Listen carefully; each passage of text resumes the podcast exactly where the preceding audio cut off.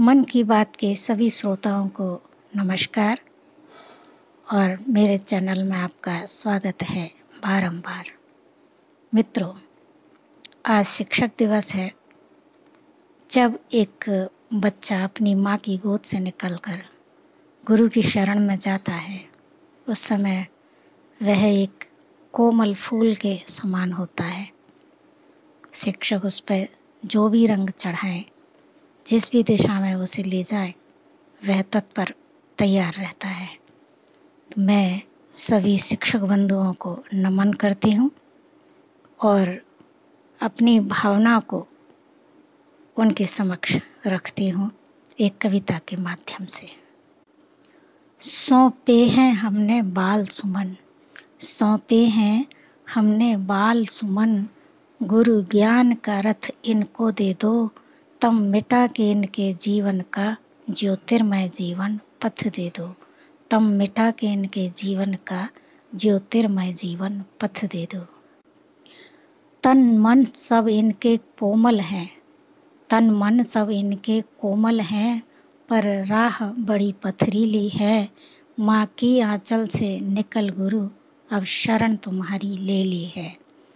माँ के आंचल से निकल गुरु अब शरण तुम्हारी ले ली है। भावी समाज संचालक को एक समझ निराली सी दे दो।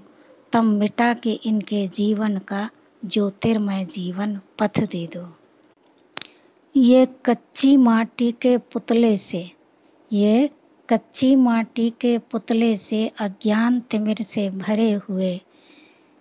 अब गुण सदगुण क्या होते हैं? ये निश्चलता से भरे हुए। ये कच्ची माटी के पुतले से अज्ञान तिमिर से घिरे हुए। अब गुण सदगुण क्या होते हैं, ये निश्चलता से भरे हुए। करुणा की बारिश में नहला, मली, मन की मलिनता को हर लो। तम मिटा के इनके जीवन का ज्योतिर्मय जीवन पथ दे दो।